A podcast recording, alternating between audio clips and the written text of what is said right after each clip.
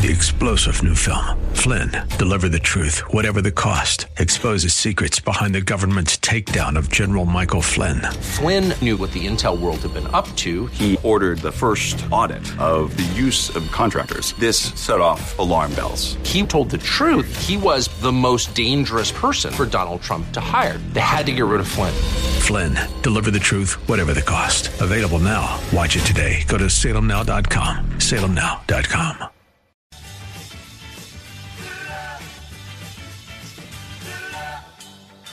Thinking about healthcare these days? Well, you're not alone. And it seems that getting real information about the state of our medical system is tough to come by. That's why you've come to the right place with Dr. Bill, your radio MD. He's got the answers because he's a doctor. I said he's a doctor and he wants to hear from you right now. 877 969 8600.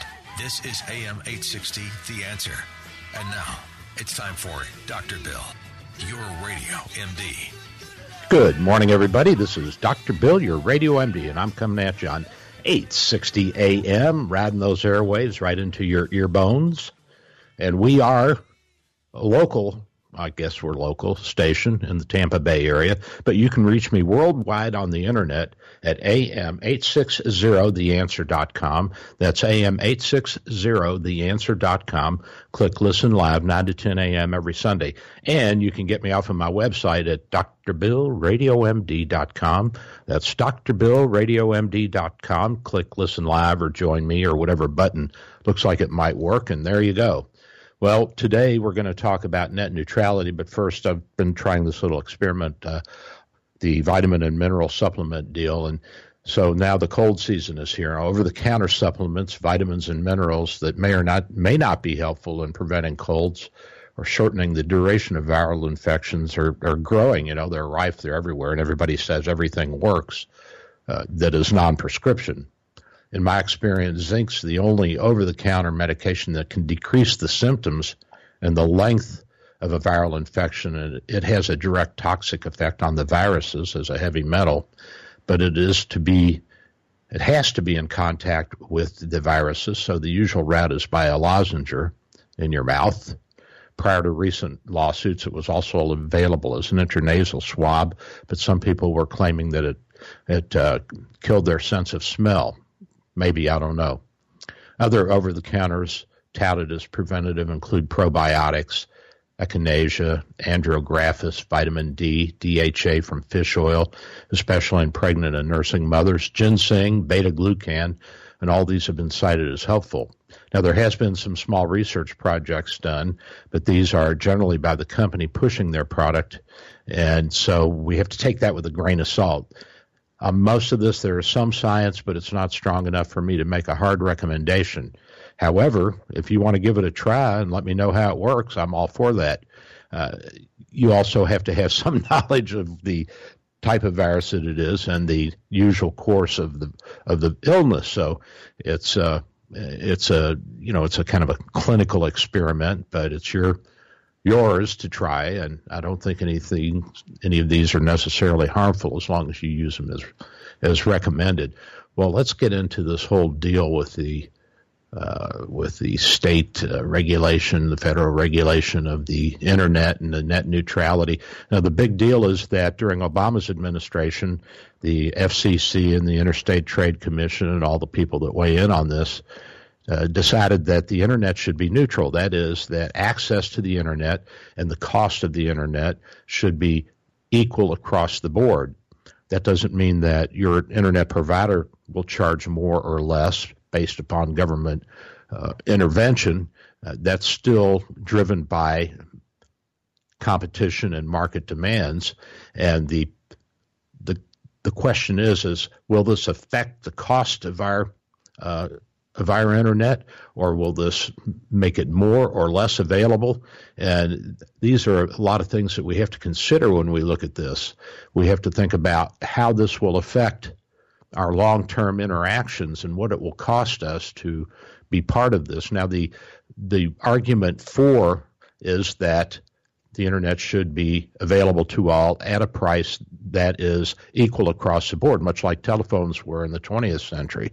Uh, now they're kind of going by the by, and you say, well, my internet, uh, or rather my cell phone carrier, is cheaper than somebody else's. That may be true, but the the services they provide, the add-ons, the gingerbread is what pushes the cost up, or the number of repeater towers they have for broader coverage across the country. And you say, well, how does the internet work? How does it do this? Well, the internet uses existing rights of way like telephone lines and underground cable conduits to pull the internet service to our homes and our businesses. And then we can buy bandwidth. What is bandwidth? Basically, it's uh, it's it's like a super highway. Now, when you come onto the highway from an on ramp, you may be in a single lane on ramp coming into a two lane uh, going your way, a four lane highway, two on your side, two on the other, or you may be coming into a double ramp going into a six lane interstate, or you may be coming into a triple on ramp with even more lanes. And so the question is, is how many lanes do you need to get your your information out on the internet and have it come back to you on an off ramp? So basically, it's like an interstate highway where the bigger the highway, uh, the more access you have potentially if you want to buy more uh, lanes of traffic to get onto it. And so that's where the cost goes up. It's not that the bandwidth, let's say it's just one, just to pretend like it, it's a number. So the bandwidth number one would be the cheapest, and you would get that for your home. Now, a business like mine may need three or four. And that would mean that I would have three or four lanes because we may have 20 computers clicking away at one time in the office. So we need more bandwidth. We need more access to the information internet highway. And so a large company like IBM may need thousands and thousands of these lanes to get on. And in multiple interstates across the country because, of course, they're an interstate uh, business. So these these are some of the items that we think about. And so what the net neutrality means is that the cost for a lane onto the internet highway will be the same and that access will be available and equal to all. So if you want to buy internet access, you can. And then this becomes a, regulated, somewhat regulated industry, and this is not new. We've seen this in the uh, in the telegraph industry in the 19th century and in the telephone industry in the 20th century. We see it in electrical, uh, electricity and power plants, and these are regulated industries.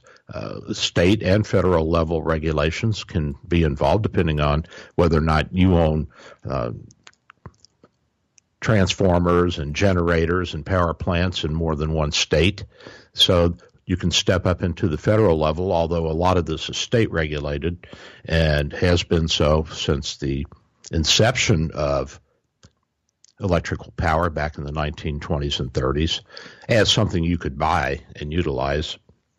So it's it's similar to that that the, the government would step in at the federal level and say everybody's the same, and then the companies would have to go to the federal government and plead their case before uh, a commission, just like you would for electricity rates to go up or down. And they would say, we need to increase the cost of this because we can't afford to put in more lines and continue the service and make it uh, something that is available to everybody unless we can increase rates on everybody. And of course, then the argument's going to be, well, should the guy that makes less money have to pay less? Uh, how much control does the government have over the internet? And these are these are legitimate questions. So we ask ourselves, uh, do we want the government to have this kind of control over the internet? Because it opens up an avenue for them to potentially look into our personal lives and read our mail, so to speak. Now, this was a big issue in the 19th century with the telegraph, and the state level laws almost uniformly uh, demanded that the messages that were sent from one city to another or from one area to another were not allowed to be revealed except to the person who they were meant for. Because if you were receiving information about a stock or a company that was going to go public in the 19th century, you could sell that information if you were the telegraph operator, and you could make yourself a nice little tidy sum. And you could also sell uh, information about criminal acts or uh, other private and personal interactions, such as liaisons and relationships, and you would have uh, access to a lot of power just by the knowledge that you had from these messages that were being transmitted over the telegraph wire. So the the state government stepped in and said, "Well, you cannot do that. That's illegal. We're going to regulate you and make you not be able to do that." So if any of your telegraph operators divulges or reveals any information on a message that they receive, then we're going to fine you. And if you continue to do it, we're going to shut you down. And the states had a good deal of power because they had already granted rights of way to railroads, uh, for instance, and the railroads were the obvious route, and that's why we see the telegraph poles in the old pictures of the old railroads in the 19th and early 20th century. They were running alongside of the railroads because there was already right of way. There was already access bought by the companies from the state and local jurisdictions and private enterprises and private landowners to run their trains through that. And so the telegraph people said, well, we want to use that. And so the train said, well, we're going to charge you an arm and a leg because we want a piece of the action. So then the state governments had to step in and say, wait a minute, the influx of business and the interaction between different states uh, the demand for utilization of this technology is going to outweigh one company's demand to have a piece of the action. So the federal, uh, the state level government said we're going to control this, and since we granted you this right away, in large part to bring your railroads through our state, by various legislations, whether it was for private people to sell their land or for public land to be uh, utilized for rights of way, then then we're going to tell you that you cannot charge too much for the telegraph companies and the telephone companies as they came through after the telegraph companies to put up their telephone poles and telegraph poles and pull their wire. And it's the same with the internet. And you say, well, what is Spectrum or Bright House or Knology or AT&T or any of these other internet service providers, the people that bring cable to our homes. They bring us television, they bring us the internet, they bring us all the things that we get on our computer now, and all the things that we can do, even like pumping out a radio show or rebroadcasting podcast after the show's over and it's been recorded somewhere. So the the internet service companies provide the cabling. They provide the fiber optic and the copper cables that run overhead or underground and come to our homes or to our businesses. And they also control and determine the bandwidth that is, how much information can you push out through your lanes of traffic. And of course, you have to buy more if you want to do more. And presumably, the more you buy, the cheaper it gets, just like anything else. So these people are the ones who are in control of our access to the internet. And net neutrality says, well, you can have this control, but you have to make it equal. It has to be a level playing field. So if AT&T and Spectrum are communicating with each other, and Spectrum say is only in five states, and AT&T in 48 states, and Spectrum says, well, we want to use your lines for our services, and AT&T says, well, I'm going to charge you extra, and then Spectrum comes back to its customers and says, we have to increase the price. And the customers say, wait a minute, the guys out in California aren't paying what we're paying. How come we have to pay more? And Spectrum says, well, because AT&T controls the, the internet highway, the cabling, and the fiber optics that go from here out to California. And we have to pay them more so that we can get you access to services and information and websites and family members and knowledge banks out in California. And so the federal government stepped in in 2015 under Obama, and not everything Obama did was wrong or bad. And it said, no, you can't do that. You can put up lines in your area to increase your business, but the fees will be the same uh, with a few exceptions, like if you have uh, an economy that's based a little bit differently or you have a little bit different access problems, if you're going over the mountains or tunneling through, uh, then we can understand that it might cost a little bit more. And we, the government, will let you do that. But you cannot charge more if somebody wants to go to, say, uh, Facebook just because you have your own social network. Let's say your social network of Spectrum is the Spectrum Forum, and you say, Well, I want people to use my Spectrum Forum, and I'm going to charge them more to use Facebook, or I'm going to slow down their, their access time or decrease their bandwidth. And that way, my service will take over theirs, and I can get money from that because I can run advertising on it. So you see, the problem we get into is that we have at current essentially a free and open internet. Free and open, of course, with qualifiers. You can't send pornography and you can't do certain things and you can't use the internet to foment revolution and that sort of thing. And you say, well, what is the grounds for this? How can the government step in and do this? Well, it's a it's an interesting phenomenon. The Constitution of the United States and uh, Article 1, Section 8, Article 1 is the article that defines the powers of Congress, and Section 8 is the uh, the legislative powers that the Congress has in order to regulate our interstate and intrastate communications and provide for uh, business to be able to thrive in these settings. And so the Article 1 allows the uh, the Congress to legislate the post office and postal roads. Now, at the time that the Constitution was written, there were no telegraphs. The telegraphs didn't come along for another 50 years after the Constitution was adopted in 1789.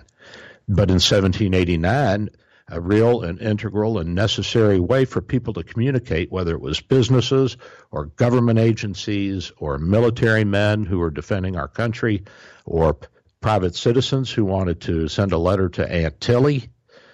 We had to have a national postal service. The founding fathers realized the importance of connecting all of Americans with information systems. And so if you're a strict constructionist, you'll say, well, it didn't say anything about electronic transfers. If you're um, a metaphor, metaphorical uh, constructionist of the Constitution, then you'll say, well, look, in the 18th century, what they had was mail, snail mail. And so they had to have post offices that the government regulated, and the government could print stamps and charge people for sending letters. And they had to have horses, and they had to have contracts with private stage companies, stage coaches, so that they could get the mail from one city or one town to another.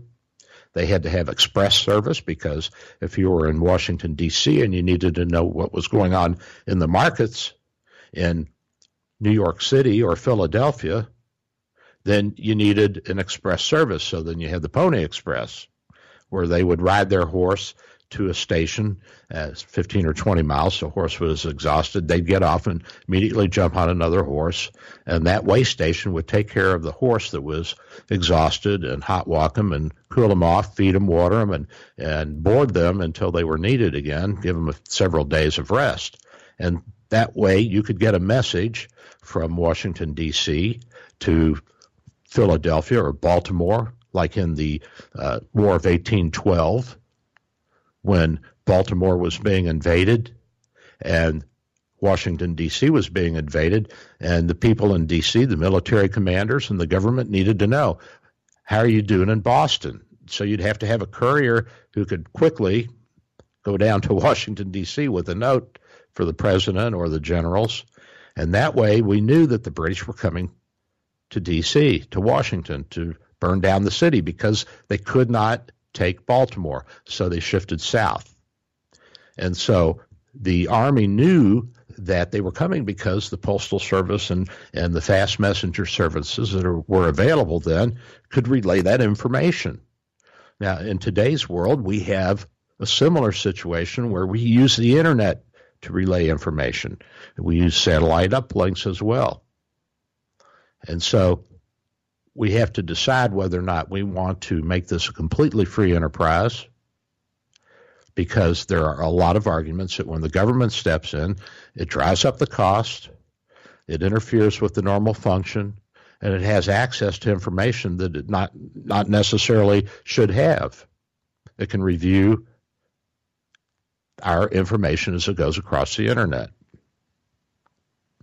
We have a First Amendment, and the First Amendment guarantees us certain rights, including freedom of speech, within limits. You know, standing up in a in a private theater and yelling fire when there's nothing going on is probably not legal, and the Supreme Court's not going to uphold that. Uh, but we have to remember that any legislation that is written, such as the Patriot Act, which dealt with the increased information and the increased uh, technology that the the first FISA Act in the 1970s addressed, because it was fairly specific to telephones and telegraphs.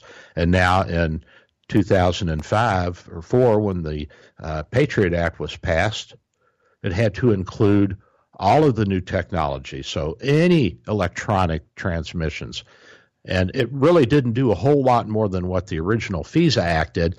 But what it did do is it said that any of these modalities cannot be used against a citizen if it is a First Amendment right. So, except for First Amendment rights, the government can take a peek. But if they see you on the internet having an affair with Tootsie down the street, uh, they, they, they can't do that. They can't interfere with that. And if they do, that's a constitutional no no. That's why we have a First Amendment. So if we do allow the net to be neutral, that is, to be uh, equally available for all and at an equal price for all and equal access to all websites, then we're going to have to remind our government that we do have a First Amendment and that you can't snoop into our private affairs. And this is not new. This is not a new concept. The 19th century saw this with, as I said, the telegraphs, where the states had to regulate the telegraph industry and say, you cannot reveal the contents of a telegraph message that was sent to someone or to a business or to a government uh, entity. You can't do it. It's illegal, and we'll come and get you.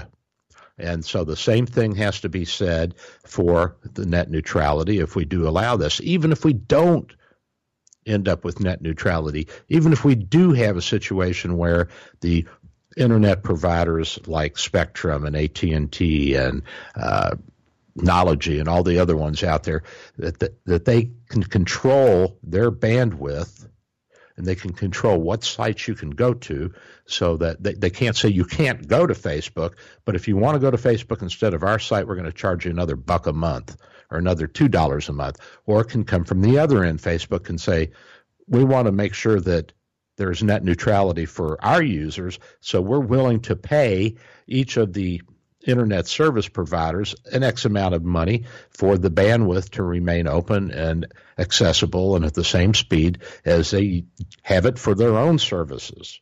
So, but in that case, the cost will be uh, deferred to the advertisers, and of course, the advertisers will increase their prices proportionately. Will it be a lot?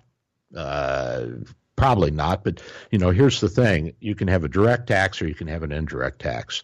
And I saw this in in South Korea. It's interesting. You know, I asked my my cousin-in-law, who's the dean of the second largest university, the business school there in Daegu.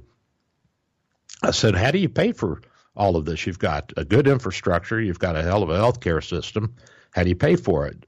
Do you have uh, value added taxes or what? He said, It's an indirect tax, Bill. He said, It's a sales tax that goes on before the wholesaler uh, at the wholesale to retail level. So it's a hidden tax and people don't feel it and they don't know that it's there. But somewhere, somebody's got to pay for everything. So in our system, we have the ability to say, no, we don't want the government to have that power and to have to tax us more to oversee that power. We want to let free enterprise do it. But somewhere along the line, you're going to have to pay. you're going to have to pay for more goods or services or uh, access to websites that you want. Somewhere, somehow, somebody's going to pay. And that's going to be the bottom line for most of the time. There ain't nothing free. There isn't anything free.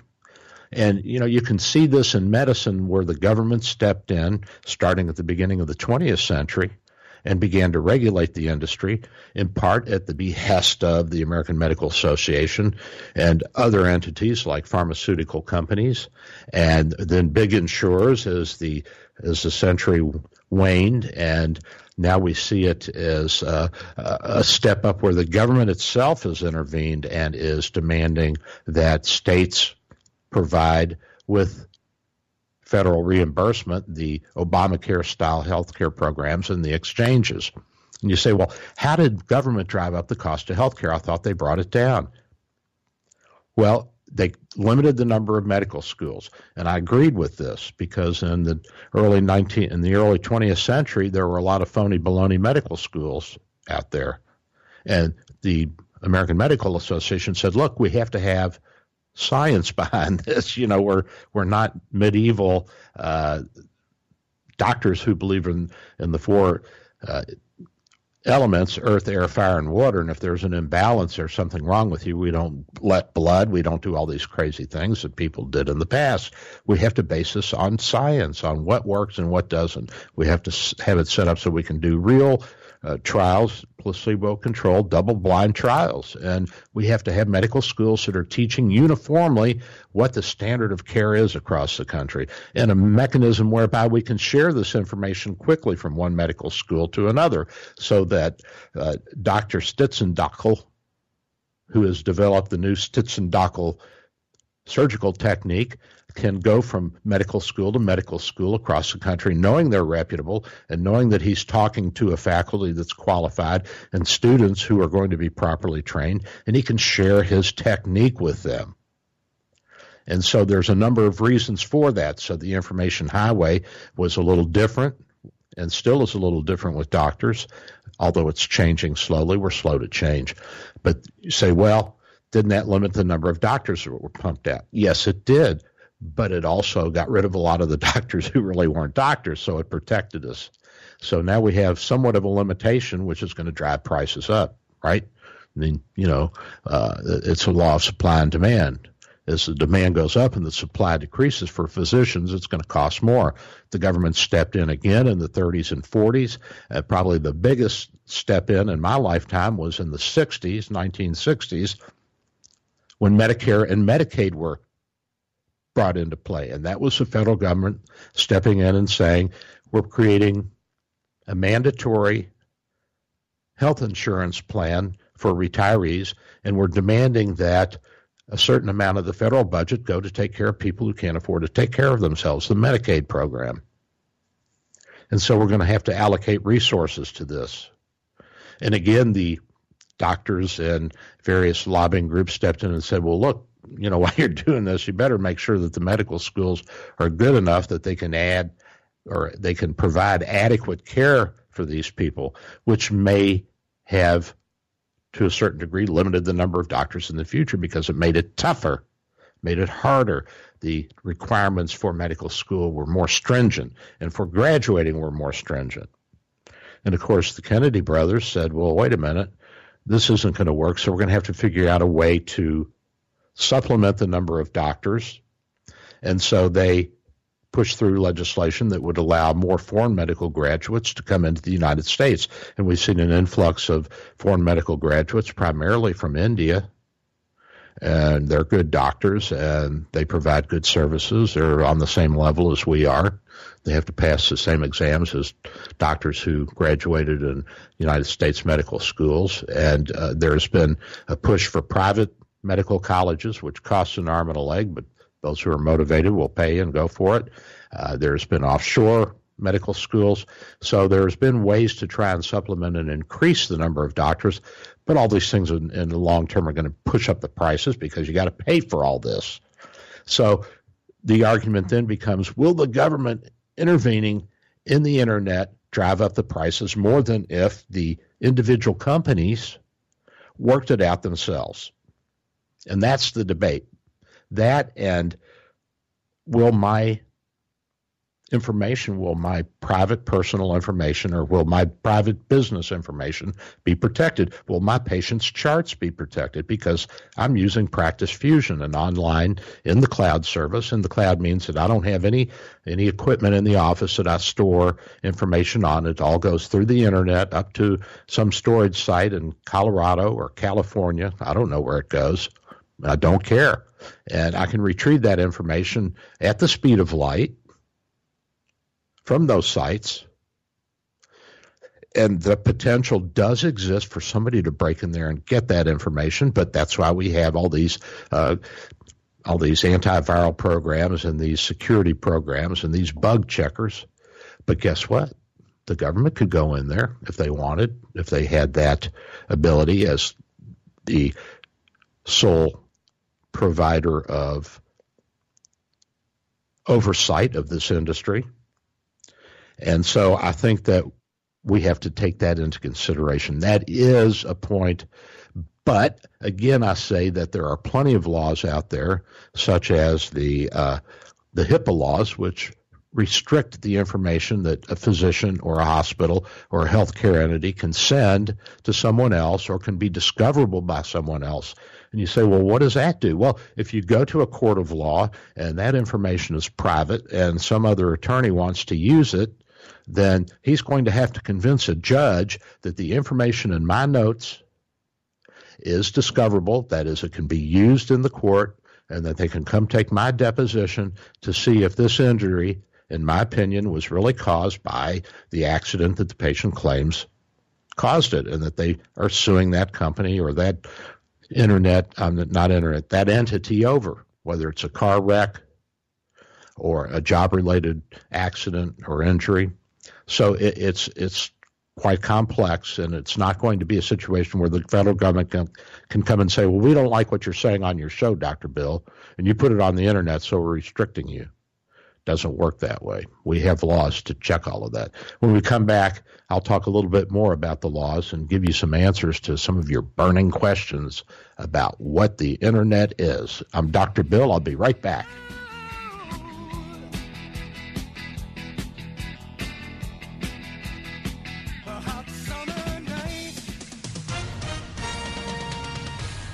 With SRN News, I'm Michael Harrington in Washington.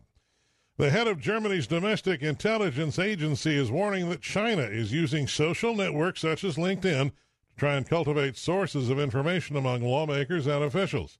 Hans Georg Maassen says his agency also sees Chinese hackers increasingly attacking European companies through trusted suppliers.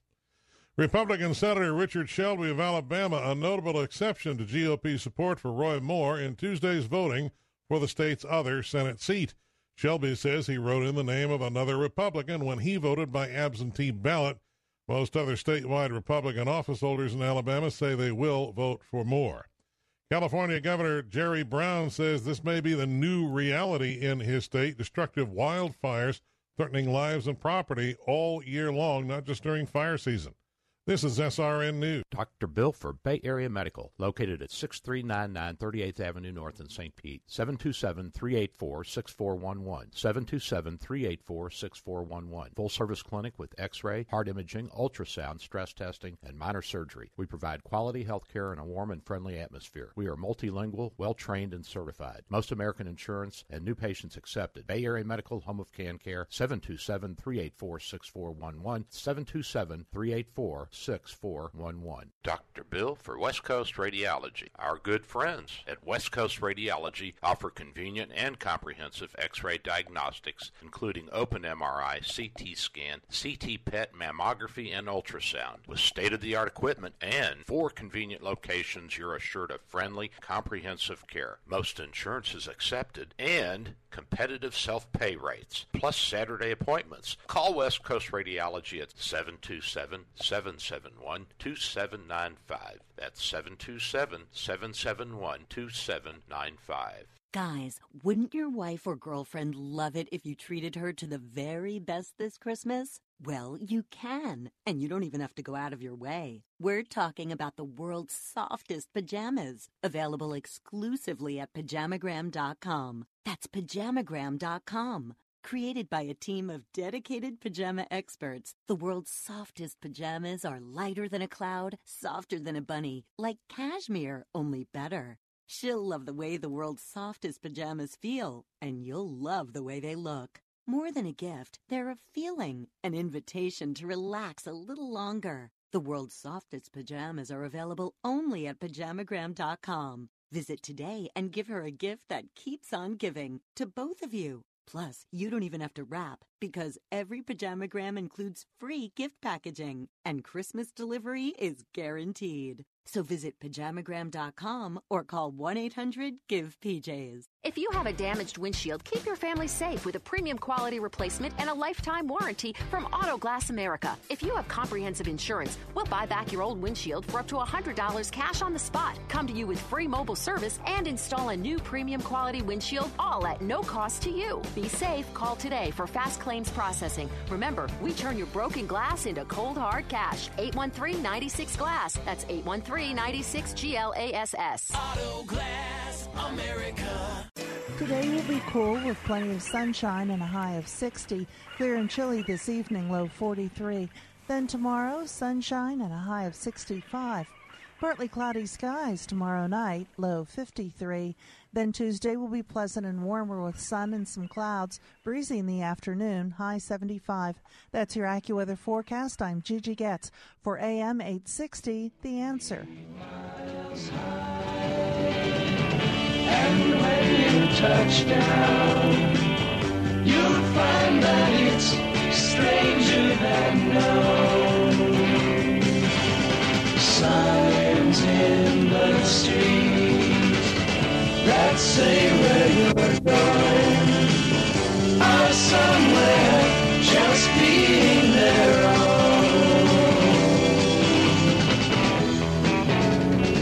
And I'm back. This is Dr. Bill. That was The Byrds, 1966, Eight Miles High. A lot of people thought that was a drug song about taking an LSD trip, but uh, from what I understand, that was uh, their recounting of their experience flying in a private jet from England to New York City. But I don't know that for a fact. That's just what I heard.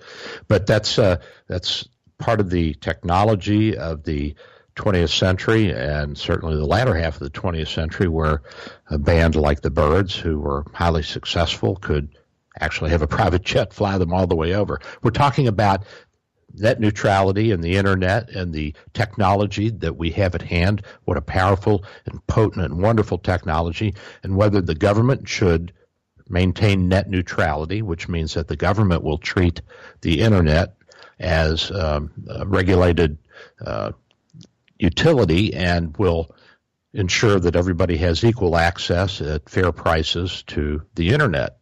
And that way, the private companies or the public companies that have the actual cabling and wiring that goes from wherever to our homes so that we can have cable TV and internet access service, that they will not have control of that. Now, the arguments are for and against. And the constitutional argument, from what I can understand, is from Section 8 of, of Article 1 of, the, of our United States Constitution which gives Congress the power to establish post offices and post roads to, and to promote the progress of science and useful arts uh, by securing for limited time authors and inventors exclusive rights to their respective writings and discoveries. So that's our patents and, and our copyright laws. And all of this kind of goes into and plays together. And you say, well, won't the government have the ability to interfere and intervene in in my personal use of the internet? Yes and no. Um, they can take a look at it, but they, they can take a look at it now. They can take a look at it even if it's privately owned or, or publicly owned by different companies like Spectrum and uh, AT&T and Knology and all these uh, providers of internet service. You know, they can step in and take a look. It doesn't mean that they can do anything with it. What it does mean is that the cable and fiber optics that are supplied by the countries will not be controlled by the internet providers who installed them, but rather by the federal government, who will demand that we have in all parts of the country that there are regulations for this, that we have access to this. And the question is, how much information can they take off and use? Well, we have a First Amendment, amendment, as I was saying in the first part of the show, and the First Amendment guarantees us certain rights and freedoms. And before information can be used, it has to go through a court. And the court has to say, no, that's protected by the First Amendment, or yes, that is an exception to the First Amendment, and that's relevant to this proceeding or to this search warrant that I'm issuing. The, the private search warrants with the FISA courts have been a big debate, and they're coming into play now with the uh, Mueller investigation into the Russian interference and all of the so-called shenanigans that were going on. Uh, it's proving to be pretty much a non-event, uh, with some people confessing to crimes that they committed before the election was even over, and to people confessing to lying to the FBI. I mean, how big a deal that is, I don't know, but we'll see. Uh, we know that the internet providers are already using public or controlled or regulated rights of way. Because we know as i said earlier that the internet providers they're putting their cables up on telephone poles and on power lines or along with power lines and in underground conduits that, that are already there and have already been granted uh, easements by the government by the states by the local jurisdictions. And of course we have to have this I mean, that's why we have eminent domain, so the government can come in and say, look, the need of the 100,000 people in northern Fulton County, north of Atlanta, is more important than one or two houses in the right of way. And so if you don't sell us your houses, we're going to take them. And it was fascinating to see how that worked in Atlanta. By the time the neighborhood associations geared up enough to say, we don't want this and debate it and all that, I talked with one of the guys from the city, and he said all but two houses had been bought for the right of way, and this was about a 15 uh, mile stretch of road from downtown Atlanta or from northern Atlanta out to the Roswell Alpharetta area in Fulton County. And so it's it a lot of this happens before we even know it, and it's because our government has that right to do that, that we've given them that right, and we want them to have that right within certain limitations. But we want to know that the general interest of the people will outweigh the interest of a few. And those few, in the case of net neutrality, may very well be the providers, the Knologys and the Spectrums and the AT&Ts of the world. And the question becomes, would this impart an immediate increase in fees to us for services that they don't want to provide or they want to provide and don't want competition from, like Facebook? And, and so the right to claim control over these fiber optic and cable networks would also impart an immediate increase in their ownerships of these rights of way. And, you know, they pay for this. So who's going to increase that fee? Well, if the government granted that easement, I guess the government can step back in and say, wait a minute, we're going to increase your fees because you're using more and more of our services, of our land and our telephone poles. Or if they bought it from the electricity companies like Duke Energy, then they'd have to pay more as they put up more lines. Then they'll say, well, wait a minute, we want the government to regulate this, which is what happened in the 19th century with the telegraph wires and the telegraph lines. The railroad companies were saying, we're going to charge you more to put up these lines, and the more you put up, the more we're going to charge you because we want a piece of the action. We know this is going to be a big, big deal. And the government came in and said, wait a minute, if we do that, then that'll slow down the growth of the telegraph. And the telegraph is right now our cutting edge technology for sending messages back and forth, whether it's personal or business or government or industry or military, and we need this. So we're going to tell you, the railroad companies, that since we gave you the right of way to put your railroads through our state, we're going to tell you that you have to provide this space, this service. You have to let them put up their telephone poles, the uh, the the telegraph companies, at a price that we will determine that will be fair to you and to them because we need this. We need this for business. We need it for communications. We need it for social interaction. We need it for military and political interactions. And this is a this is a, a legitimate argument. So on the side of net neutrality, the legitimate argument would be that the needs of the many outweigh the needs of the few. Of course, we have to protect the few, and that's why we'll have uh, utility style commissions that will review, boards that will review and say, yeah, you know, this warrants an increase in fees.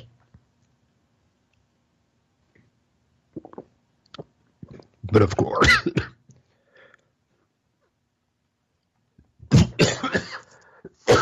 excuse me, got a bug in my throat.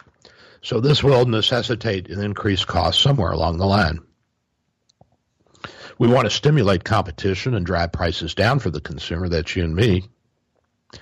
And some people say, well, the government didn't do that. They they actually increased the fees. And look at the the internet service that we got prior to the 21st century. The idea was that these private enterprises would attempt to compete with each other and drive the prices down. But we all saw our internet cost and our cable services going up in the 20th century because there was consolidation and monopolization of markets. So, will the companies, if they have that absolute power to control their bandwidth and control their cables and how much you can use and at what cost, will they get greedy? Greed's a real problem. I mean, it's a real problem. The one of the mandates of being in business is that you be greedy. You have to make a profit. Uh, do you do it at any cost and with no morals and values? And we've had this debate at the lunch table. One of the guys said he started out when he came to the United States as an immigrant, uh, selling uh, vending machines, cigarette vending machines. He's a doctor, by the way, uh, for somebody that he knew through his family connections. And he went to one guy, and the guy said, I want to put a machine in here. I want to make extra money. And my buddy Nick, he did the math and he said, You're not going to make any money, and I don't think you should get this. And when he went back and told his boss, his boss said, That's not your that's not your duty or your right or your position to say that. If he wants to buy one, sell it to him. Well, I think that there are some morals and values and ethics involved here where you have to say, look, are you going to sell somebody something they don't need just so you can make money? I mean, a lot of people do it. A lot of people do it on the internet, on television. That doesn't make it right. You say, well, should the government step in and regulate all this? Well, we have to have free will. I mean, we have to say, look, I'm going to buy this pillow because I think it's wonderful, and whether or not I need it, it doesn't matter. I'm just going to buy it because it sounds cool on TV. And so you go out and you buy a pillow, and it may or may not be the end all be all of pillows. You may have been hoodwinked a little bit. You may be, have become a victim of good advertising. And in that respect, it's in part your decision. But should I knowingly, as a physician, sell something to somebody that they don't need, a test, a treatment, uh, you know, an, an examination, whatever? I, I don't think so. I think there's a morality here that we have to implement, and not only for me, but for other businesses. You say, well, you can't regulate everything. That's true. You can't regulate everything. You can't regulate people's uh, behavior down to the the nth degree, and it's it's stupid to do that because it just creates uh, unhappiness and dissent and rebellions, and we don't want that. We want everybody to be, you know, grumbling a little bit, but pretty much okay. So the 20th century equivalent of the United States Postal Service in the 18th century is the Internet. And the government, if you loosely interpret the Constitution, has the right and the power to step in and say, we're going to control the internet access. We're going to control the cabling. You private companies can put it up and make money off of it, just like in travel, uh, just like insurance companies can make money off of selling insurance and helping to provide health care, and hospitals and doctors do their part.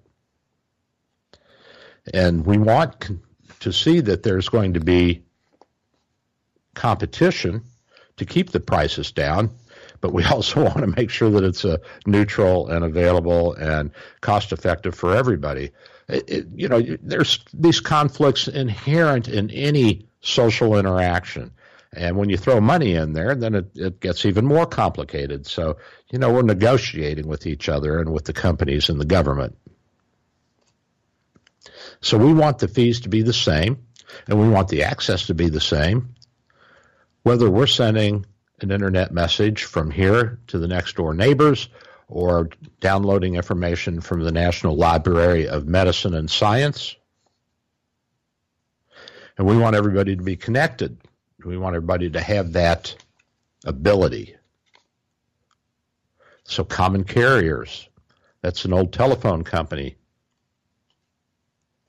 Coinage, these are private companies, often utility like phone companies, railroads, airlines, cruise ships, taxis, buses.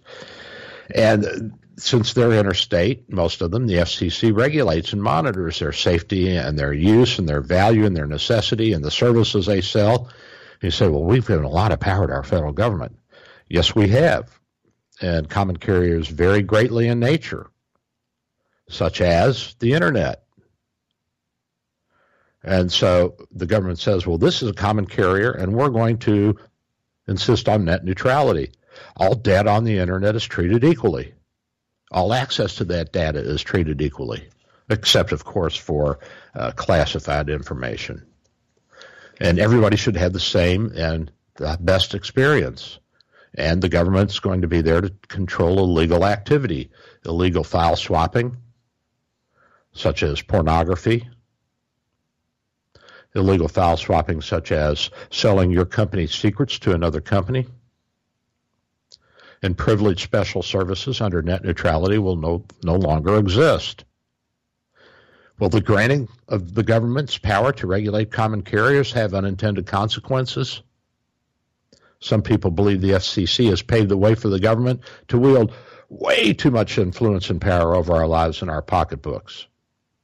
I guess it depends on who you trust, who you believe.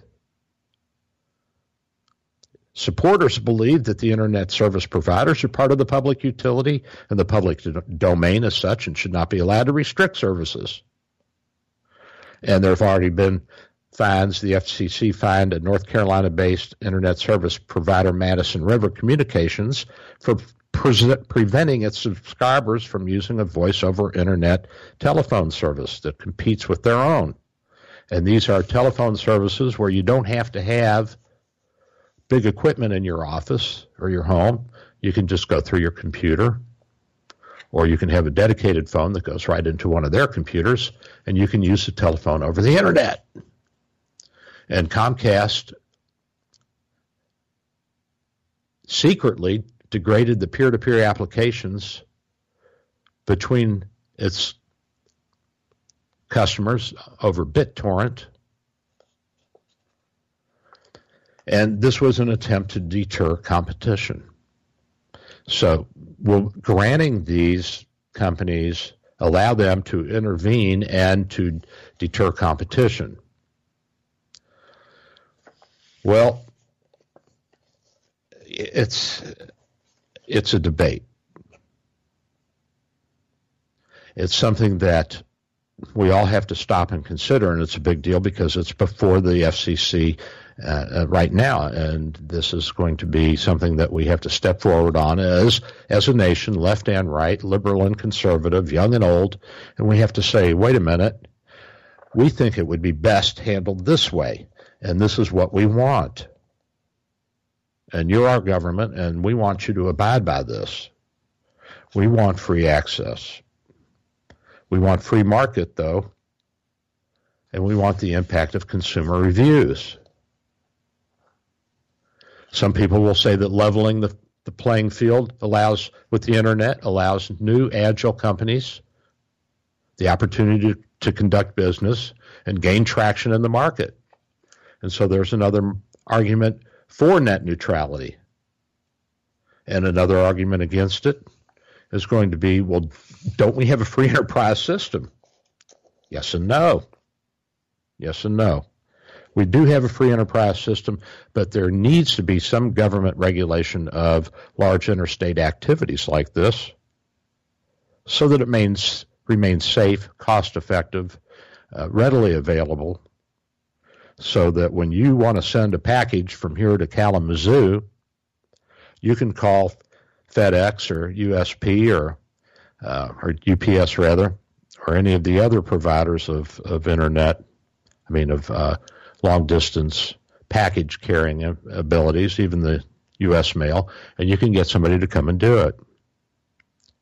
And that's because we have that ability to regulate the internet and to regulate the highways and regulate interstate commerce, that we're allowed to do that, and the prices are the same whether I'm sending it from here to Kalamazoo or you're sending it from here to Kalamazoo. Course, there's a difference in price depending on how far you send it. The internet's a little bit different because the uh, speed of light and the ability to transfer electrons and packets of light is so efficient that we don't have to have quite that uh, kind of restriction. And if we have private companies taking over or public companies taking over rather than the government, they may very well say, we're going to charge you more because you're going further than just to Tallahassee, Florida. You're going all the way out to Seattle, Washington from Tampa Bay. Think about it, guys. This is Dr. Bill, your radio MD, and I'll talk to you guys next week. Thanks for being Three star general Michael J. Flynn, head of the Pentagon Intelligence Agency, knew all the government's dirty secrets. He was one of the most respected generals in the military. Flynn knew what the intel world had been up to, he understood its funding. He ordered the first audit of the use of contractors. This set off alarm bells. The explosive new documentary, Flynn, Deliver the Truth, Whatever the Cost, uncovers the facts behind this scandal. Flynn told the truth. He was the most dangerous person for Donald Trump to hire. I find out the worst enemy that I'm going to face in my life is right here in America. They took my assessment and they wanted me to change it. And I was like, I'm not changing it. They had to get rid of Flynn with in depth interviews, archival footage, and never before seen personal records of the man behind the headlines. I just felt like I was drowning. Flynn, deliver the truth, whatever the cost. Available now. Watch it today. Go to salemnow.com. Salemnow.com.